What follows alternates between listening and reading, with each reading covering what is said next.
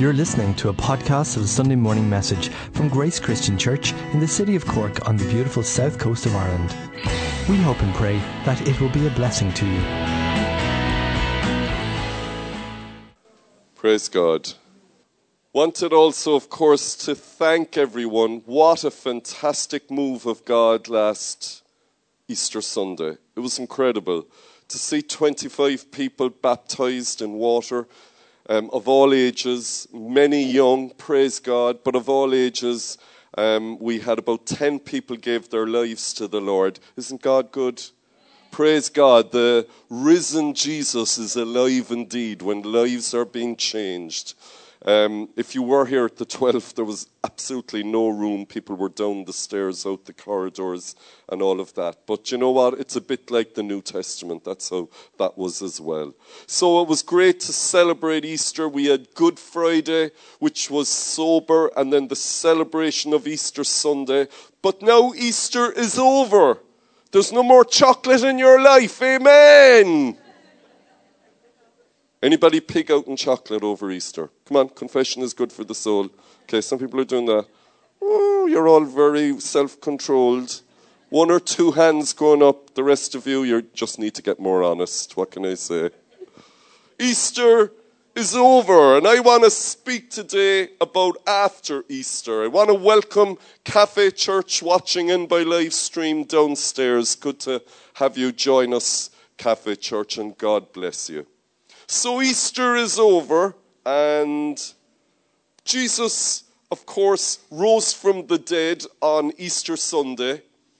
And last Tuesday night at night church, I started something that I wanted to touch on, and um, it was about after Easter. And so last Tuesday night, uh, I'm going to be looking in a moment at Luke twenty-four, but we looked at how Peter and the disciples, their first day back in work after Easter, Jesus turned up in their workplace, if you will. And we saw how in our future, Jesus is there. And so he turned up first day back at work. But I want to look at another account of after Easter, after the resurrection, how the living Jesus Christ turned up in some people's lives, and they didn't pray for him to come. Peter and the boys didn't pray, Lord, come into our workplace. He was just there before them. And I want to, by God's grace, instill a bit of hope and a bit of courage and a bit of faith in your heart and my heart and your mind and my mind, that whatever our future holds, the risen Savior is there waiting for us. So you might say, mm, I wish I was a strong Christian. Maybe then I could believe it. It actually doesn't depend on you. It depends on the Lord. And that's what we're going to look at today. So I'm going to read from Luke twenty-four, and I pray, Holy Spirit, that your word would come alive in our hearts. I pray it would take root and produce fruit, so that if we feel like getting anxious, the anxiety would go in Jesus' name. Or if any panic comes in the back door, it would find no resting place in our minds or in our hearts. Oh, increase our faith, Lord. Help us to leave this place stronger spiritually than the way we came in. Let your word minister now in Jesus' name. Amen. So this is an abridged version of some of the main verses of Luke twenty-four. Two disciples were walking on the road to Emmaus. Many of you will know this. And while they were talking about all that had happened, Jesus came alongside them, walking. But they didn't know it was him. And their faces were downcast. And when Jesus asked them what they were talking about, they said, we had hoped Jesus was the Messiah. How foolish you are, he replied. And then Jesus began to explain the scriptures to them. When they went into a house to eat and they sat at the table, their eyes were opened as Jesus broke the bread, and then he disappeared from their sight. Immediately they said to one another, how our hearts were burning with us as we walked with him on the journey. Hallelujah. This is a powerful scripture. It's well known by many people, and it happened after Easter, probably around this time uh, after Easter. And we don't know who these two people were. One, it does mention a name, but we don't know if they were two men, a man or a woman. We're not certain. But, you know, it doesn't hugely matter. It was probably two men. But it doesn't matter who they were, because it's you and me walking on that road. You and I are on the road to Emmaus sometimes. And every human being and every Christian I've ever met gets onto that road. So know that it's after Easter for us and the big celebration is over. How does Jesus come in to your everyday life? So you're probably back to work or school or college tomorrow, or you're back into the normal routine when the kids are gone to school. Let's see how Jesus turns up in our future. We're told in verse fourteen that while they were talking, Jesus came alongside them on the journey, but they didn't know it was him. Sometimes we're so taken up with stuff in our lives that, that we don't realize when the Lord is next to us. Sometimes there's such an issue going on that it takes all your attention and my attention, and even if the Lord was standing next to us, we're so caught up in this thing that we don't realize he's next to us. But how interesting. Jesus wasn't put off by this. He kept walking with them on the journey. Everybody here is on a journey. And Jesus comes alongside you, and he walks with you, and he walks with me. So they never prayed, Lord, join us on this journey. There was nothing like that going on. There was no great faith. Nothing. They were really quite disillusioned, but Jesus still shows up. Okay, sorry, I hit a button there by accident. And then we're told they were going to a place called Emmaus. Emmaus, one of the Hebrew translations of that name, means a despised people. So this is one of the translations, and so we know that the symbolism of where they were going on their journey wasn't positive. These were people who had walked with the Lord. And they were going to a place where, if you look at the interpretation of this, they probably would end up being despised. Do you know who the most messed up people in the world are? Those who once walked with Jesus and gave up. Number one, you're spoiled for the world. That was an old saying we used to have as Christians when I was a young believer. Because you've got the love of God and you've tasted of the things of God, but yet you go back into the world and the world will never satisfy. So you've distanced yourself from the people of God, but you know what's worse? The people in the world smell there's something different about you. So they don't really trust you. So you end up in a limbo. It's like you don't belong anywhere. And you end up really being despised all over. And these two people who had once walked with the Lord were heading in that direction. And I've been on that road. I would suspect most of us here have been on the road, even if it was only for a few hours or a day, or maybe for some of us it was years. But we're heading to a place where we will despise ourselves, and others in reality will despise us. But where were they coming from? They were coming from the city of Jerusalem. And the city of Jerusalem is so symbolic. This is where Jesus rose from the dead. This is where the disciples were about to wait for the Lord to move in power, Acts chapter one. It's where the Holy Spirit was going to be outpoured with signs and wonders. Pentecost was going to happen there. We had twenty-five people baptized here last week. They had eight thousand baptized in the first two days. It's where the early church was established, and for quite a while it was the only Christian church in the world. And Jerusalem is a symbol to us today of the Christian church. So these guys, these two guys, are walking away from all of this. They're walking away from Jesus rising from the dead. And water baptism and the baptism in the Holy Spirit and the blessing of God and what the early Christian church were. They were moving away from the gathered community of believers. And they were going to a place where they were going to end up being despised by everyone and despised themselves. And into this, Jesus appears. I love that scripture about how the good shepherd, how many people, how many will he leave? He'll leave the ninety-nine and he'll go after the one.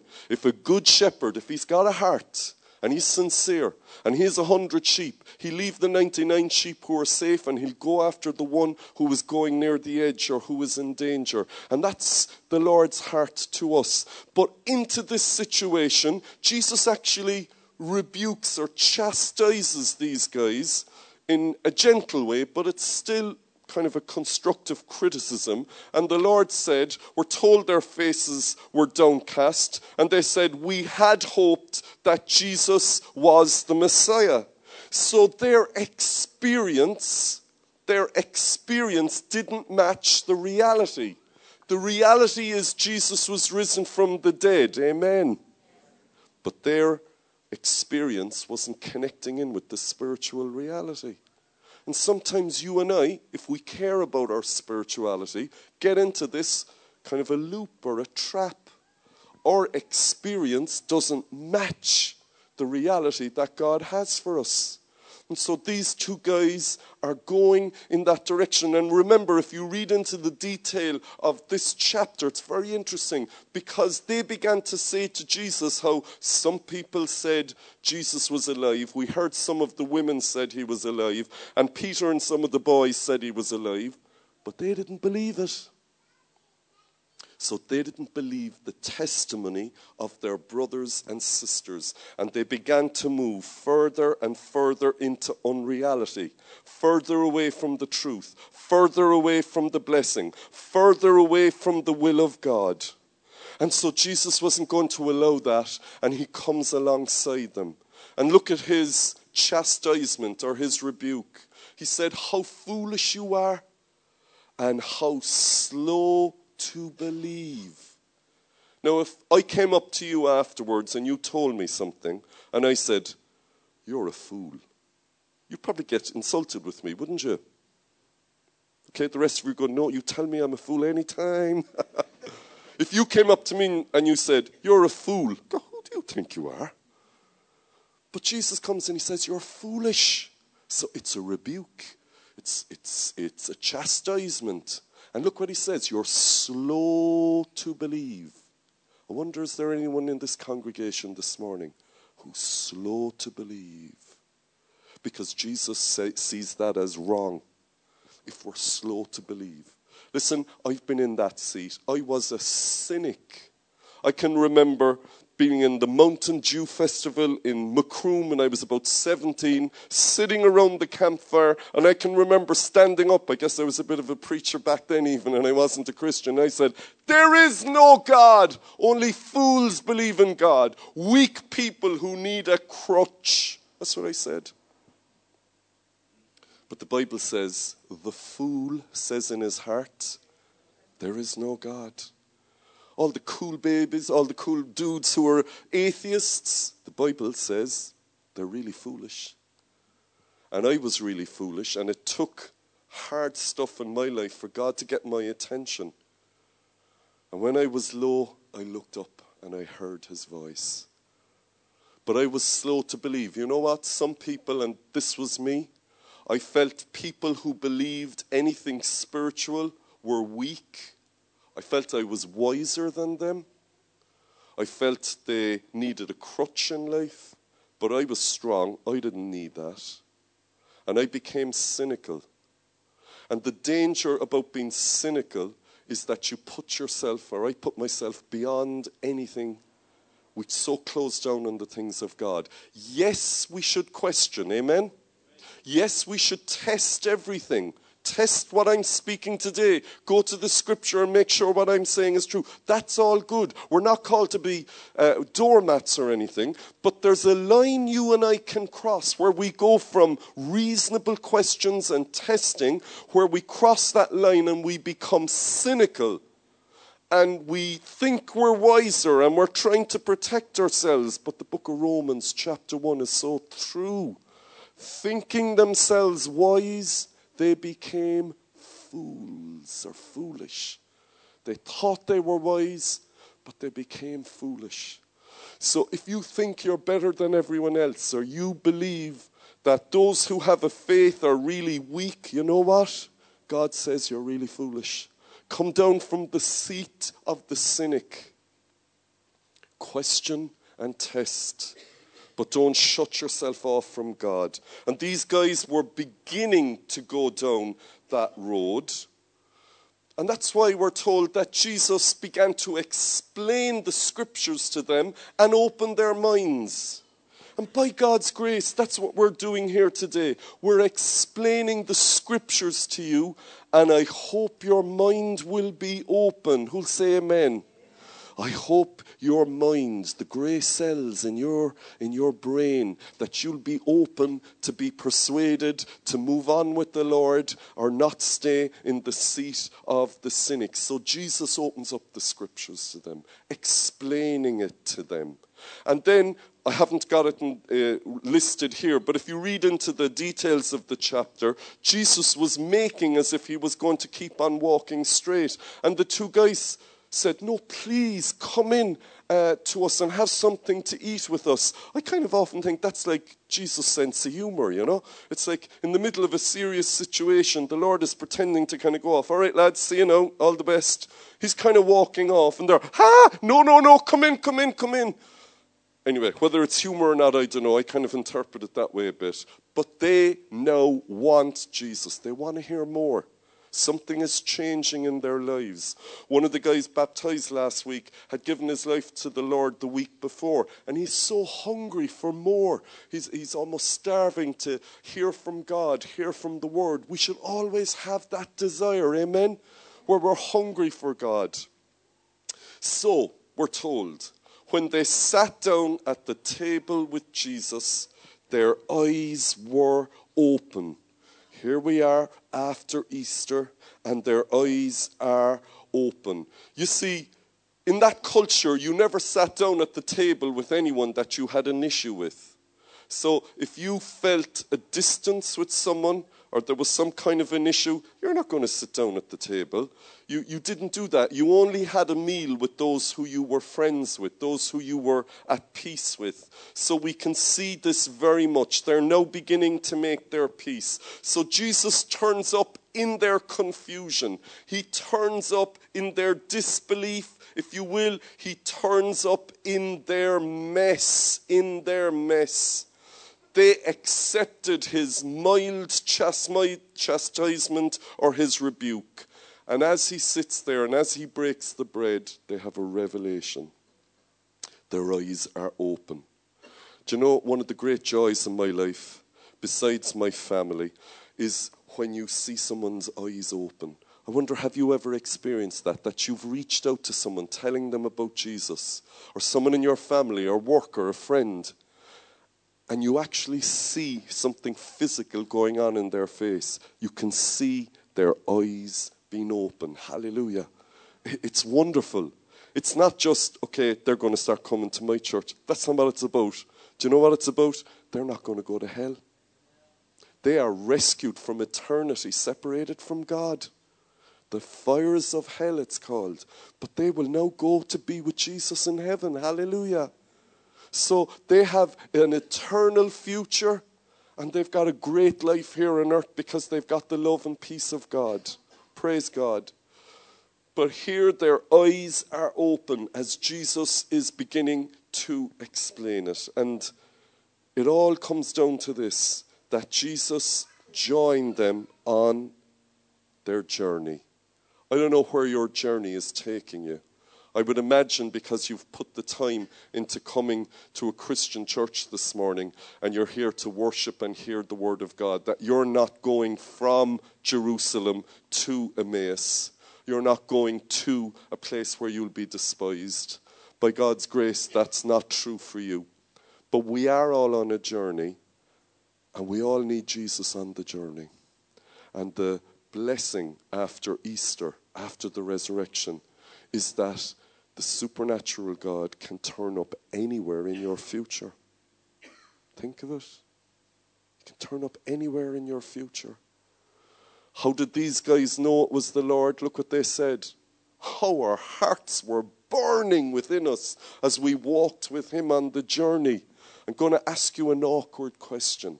And it's not to embarrass you. It's just between you and the Lord. But when was the last time your heart was burning for the Lord? Uh, okay, so I'll get back to you on that one. I think any Christian worth their salt, every now and again, your heart should be burning for the Lord. I didn't even hear one amen for that. Okay, bit of a subdued amen.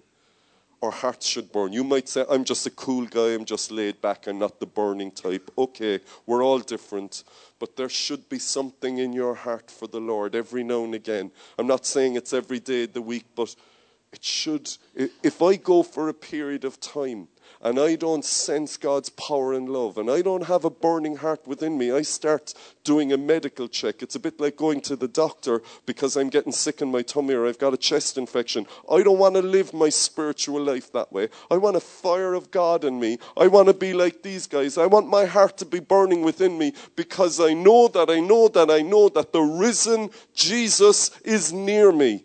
And you can't be near him without your heart burning. Who'll say amen? So this is what the Lord wants for us. Their hearts were burning. Look at all these situations where Jesus just shows up in people's lives. We looked at Peter at work in John twenty-one. Sick woman in the synagogue. She never prayed for nothing, but Jesus saw her as she faithfully, after many years, she went week after week after week after week after week after week after week after week after week to the synagogue, which is like the church. And nothing happened, and she was always sick. But one day, many years later, Jesus met her. And I think it's because she was faithful and she kept showing up that Jesus healed her. She never prayed for it. The Samaritan woman at the well was in such a mess. Husband, so-called, number six, in her sixth relationship, and none of them were married. She wasn't in a great state, but Jesus was waiting for her to reach out in love to her and rescue her. John four, look at the widow at Nain. Her only son was dead, which meant total poverty and isolation. She wasn't praying, Jesus, will you come in? But he showed up because he was moved with compassion, Luke seven. And even Paul, or Saul as he was known, when he was on the road to Damascus, to kill Christians, Jesus met him on the road, arrested him, if you will, to use that word, stopped him, and his life was changed. So in your future and in my future, Jesus is going to show up. Jesus is outside of time. We're in time, but he's above time. So if you consider where your future could take you, to a hospital, to some night when you're really alone and lonely, or at a, in front of a bank manager, or sitting this big exam, or at work where you might lose your job, or will you have the hope of moving forward? There's loads of connotations. You see, the God who is out time is there already for you and for me. We're told, if I can just briefly, as I come towards a close, if we go to the Old Testament, a guy called Joshua was leading the army of Israel to take the promised land. And they were about to cross the river and take over the land. And I'd say there was a great buzz there, and everybody was pumped, and the atmosphere was great, but they knew there was an enemy there, and everyone is just keeping an eye out for the enemy. And Joshua is there, the leader of God's people, and we're told in Joshua five thirteen that near the city of Jericho, Joshua looked up, and he saw a man standing with a sword. Are you friend or foe or enemy? Joshua asked. Neither. I am the commander of the Lord's army, he replied. And then Joshua bowed down and worshipped him. Who is this mysterious figure? It's Jesus. It's the second person of the Godhead. A Christophany is the theological term. And I, I love this because in keeping in context with the risen Jesus. This is before Jesus took on a bodily form. But Joshua is totally taken up with the things of time. Maybe like you and like me. And you go home after here and you're thinking about dinner, or you're thinking about tonight, or you're thinking about going back to work tomorrow, or getting the kids ready for school, or going back to college, or whatever it is. And you're caught up in the things of time. And Joshua is caught up in the things of time. But out of nowhere, as it were, the Lord appears. And we know it was the Lord. It wasn't an angel, because angels won't accept worship. You should never worship an angel, amen? Amen? Some people today say you should worship an angel. No, no, no, no. No, no, no, no. That's, that's, that's all wrong. This wasn't an angel. This was the Lord, because Joshua bowed down and worshipped him, and the Lord accepted that. But caught up in the things of time, he responds to the Lord with all these issues of time, just like you and me. And we can respond and react to situations because all we see is just what's in front of us. But look what the Lord said. No, I am neither. I'm the commander of the Lord's army. What's he saying? He's saying, I'm above time. I'm beyond time. I see the future and the past and the present. I've got your future, Joshua. Hallelujah. I've got your future. You don't have to lose it. You don't have to be hyper about this. In effect, the Lord was saying, and it's repeated again and again as they took the promised land, the battle isn't yours. It's his. Yeah, but do you really believe that for your life? Because what I see in all of these people, and I believe in prayer with all my heart, don't stop praying. But what I see here is that even when we're too confused to pray, even when we're too disillusioned to pray, even when our lives are in a mess and your head is like soup and your heart is getting icy, the Jesus of the Bible shows up and he says, I've got your back and I'm not going to let you fall away. He won't let you fall. If you love him, and I think you probably do, he's not going to let you fall. He's here for you today. And the commander of the Lord's army showed up, and there he was outside of time saying, I've got your future, you worship me. If you struggle with worship, this verse is so, and, and, and it just mirrors the rest of Scripture. If you really aren't someone into worship, you know what? The best thing you can do if you're facing a problem is worship God. If you worship God, if you praise him, even if your heart is broken, the Lord will look after the future. It's the best thing you can do. I think of my friend Nick Park, pastor up in Drogheda. And when his six-year-old girl, five-year-old, Grace was her name, she died. I remember going up, driving up to Belfast for the funeral. I remember Nick and Janice's wife saying that after the little girl died, they left the hospital. Her, her body was dead there. And they both, as mature believers, said, if we don't worship God now, we may never worship him again. Worship him again. And so they drove the car to a place called Black Rock, uh, down by Dundalk somewhere. And they drove in there by the coast. And in the car, the two of them started thanking God, praising God, and worshiping him. And I said, how did that change things? And he said, it put our hearts right. We knew we would see our little girl again, and we knew that in the time we have left on this life, we're going to keep our eyes on Jesus. So we got stronger. And the best thing you can do, no matter what you're facing, or I can do, is to praise God and worship him. And that's exactly what Joshua did. Joshua, why weren't you sharpening your sword? Why weren't you giving another check on all the army? No, Joshua, the best thing you can do is go on your knees and worship God, because the Lord has this. And you know what? If you're going to see a doctor, the Lord has it. Do we believe it? He has you. He's got your future. If there's a bill you can't pay, and I sense in the Holy Spirit this morning that there is a history of poverty or a fear of poverty because of the past in someone's mind and heart. And I believe the Lord would challenge you this morning to say, would you have the faith to allow me to look after you? There's an old Jewish saying, he who gave us teeth will also give us bread to eat. Hallelujah. He's got your future. Don't lose it and don't panic. Believe that the Lord has it. So he's going to turn up in our lives. So brothers and sisters, as I close, we sing about the resurrected King. But after Easter and all the celebration is over, the reality and the blessing and the move of God in your life and in my life in the future is that this resurrected King is already in our futures. And this morning, I'm going to ask that you would pray, because I need to pray. And you know what I'm going to pray? Just like the two on the Emmaus Road, that when Jesus would show up, I'm going to say, Lord, will you sit at the table with me? Because I want to see you. I want my eyes open. And I'm going to pray that you, your eyes would be open. How many have had a dream that you know, that you know, that you know is from heaven? You don't have to do anything. You just go to sleep like we all do. But it's like the Lord sends you a dream. Your eyes are open.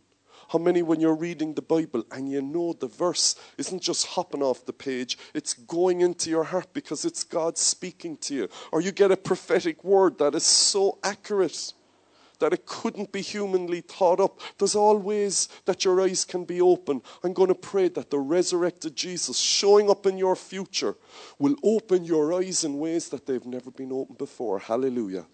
So brothers and sisters, we're going to sing the song. If the worship band could come up.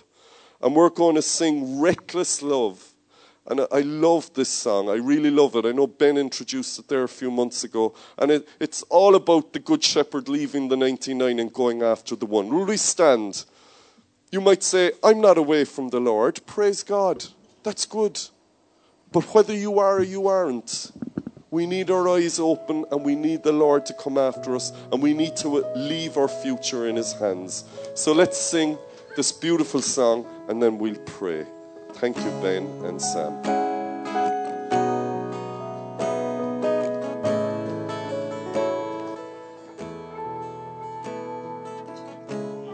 Before I spoke a word, you were singing over me.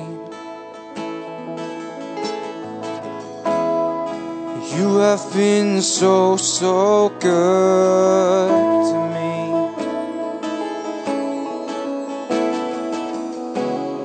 Before I took a breath, you breathed your life in me.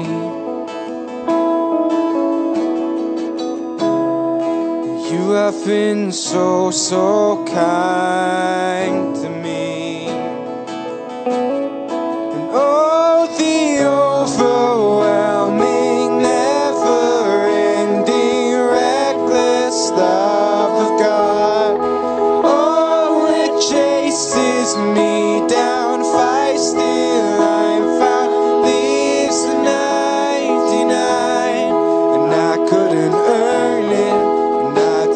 Serve it, but still you give yourself away. And all the overwhelming, never-ending, reckless love of God.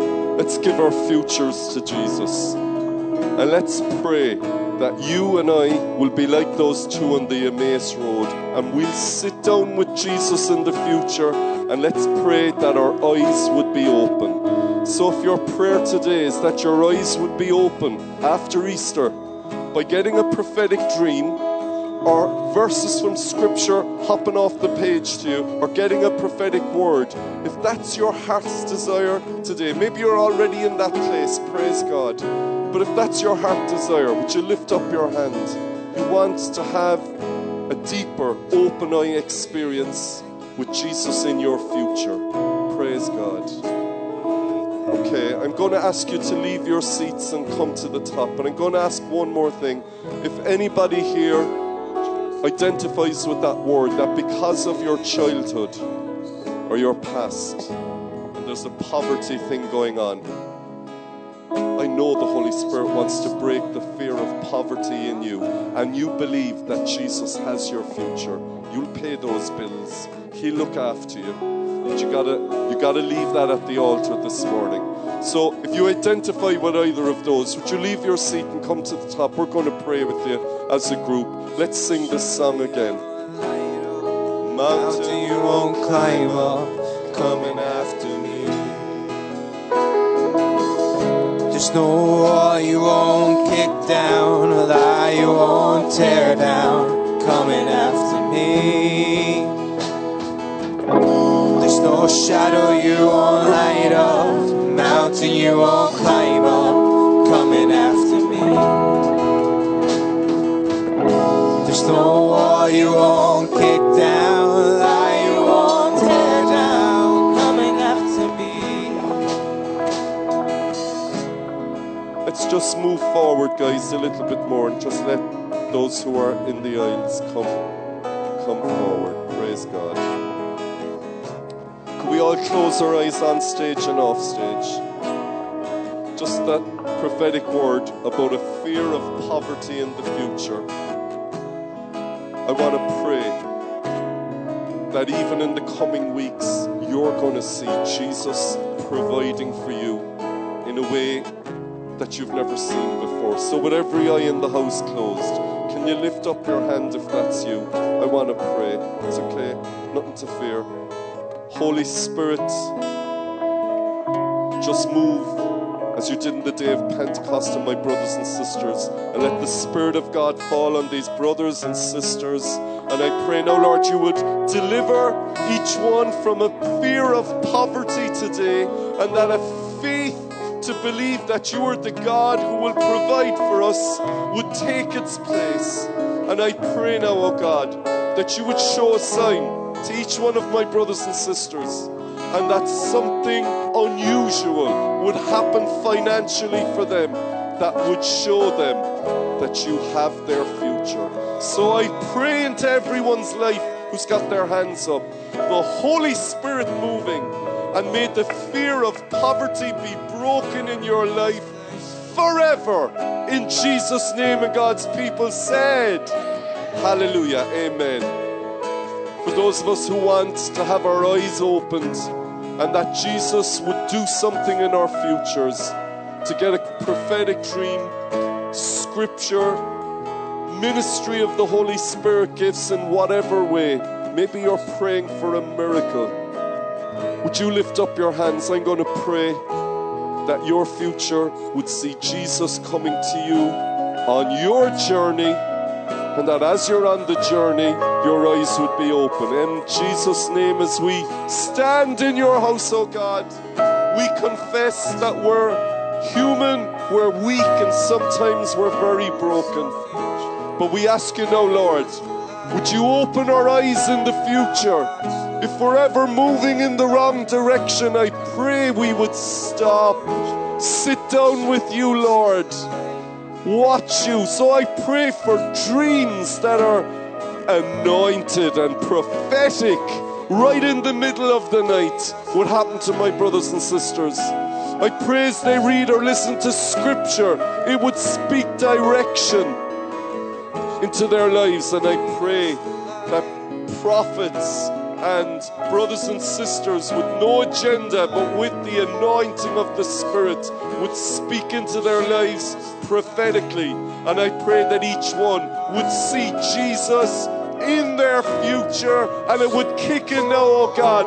And maybe that future is tonight, or maybe it's next week or next month or next year. But Jesus, open our eyes that we can go in the right direction, because you are the resurrected King. So resurrected Jesus, come into our situation and help us, oh God, to see and to experience your goodness in the land of the living. Moses, can I pray for you? Can you come forward, brother? And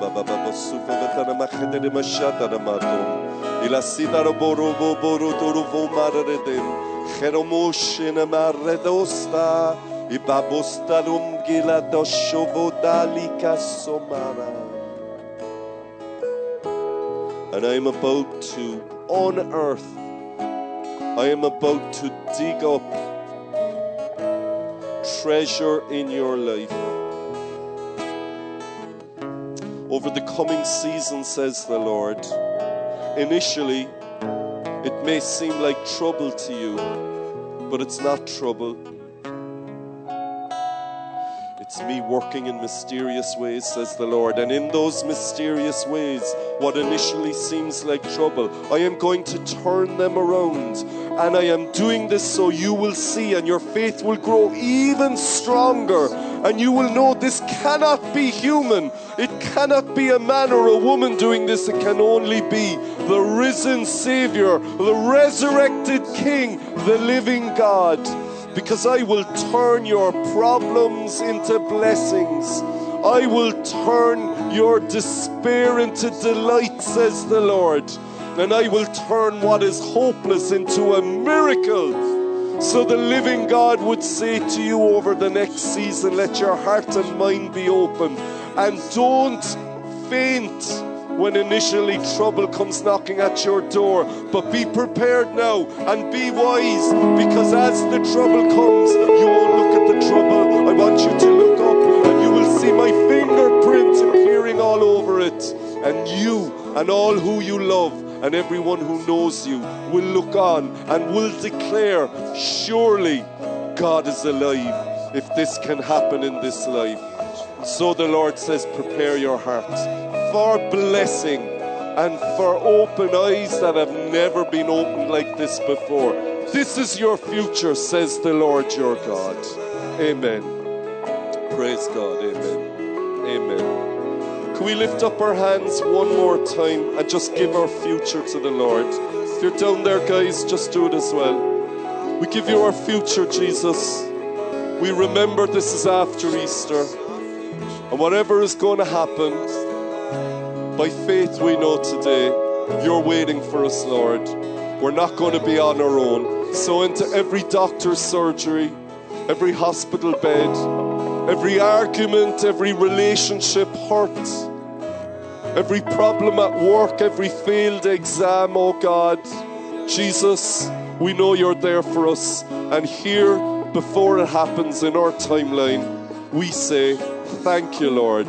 We will rest easy. And we hand over the battle to you, because the battle is not ours, the battle is the Lord's. And we give it to you now in Jesus' name. And the people of God said, amen. Let's just go back to our seats, guys. Keep standing. Can we just sing the chorus of this before we close? Let's sing it as a declaration for the weeks and the months to come, because our God is alive. Overwhelming, never-ending, reckless love of God. Oh, it places me down, fights till I'm found, leaves the ninety-nine, and I couldn't earn it, and I don't deserve it, still you give yourself.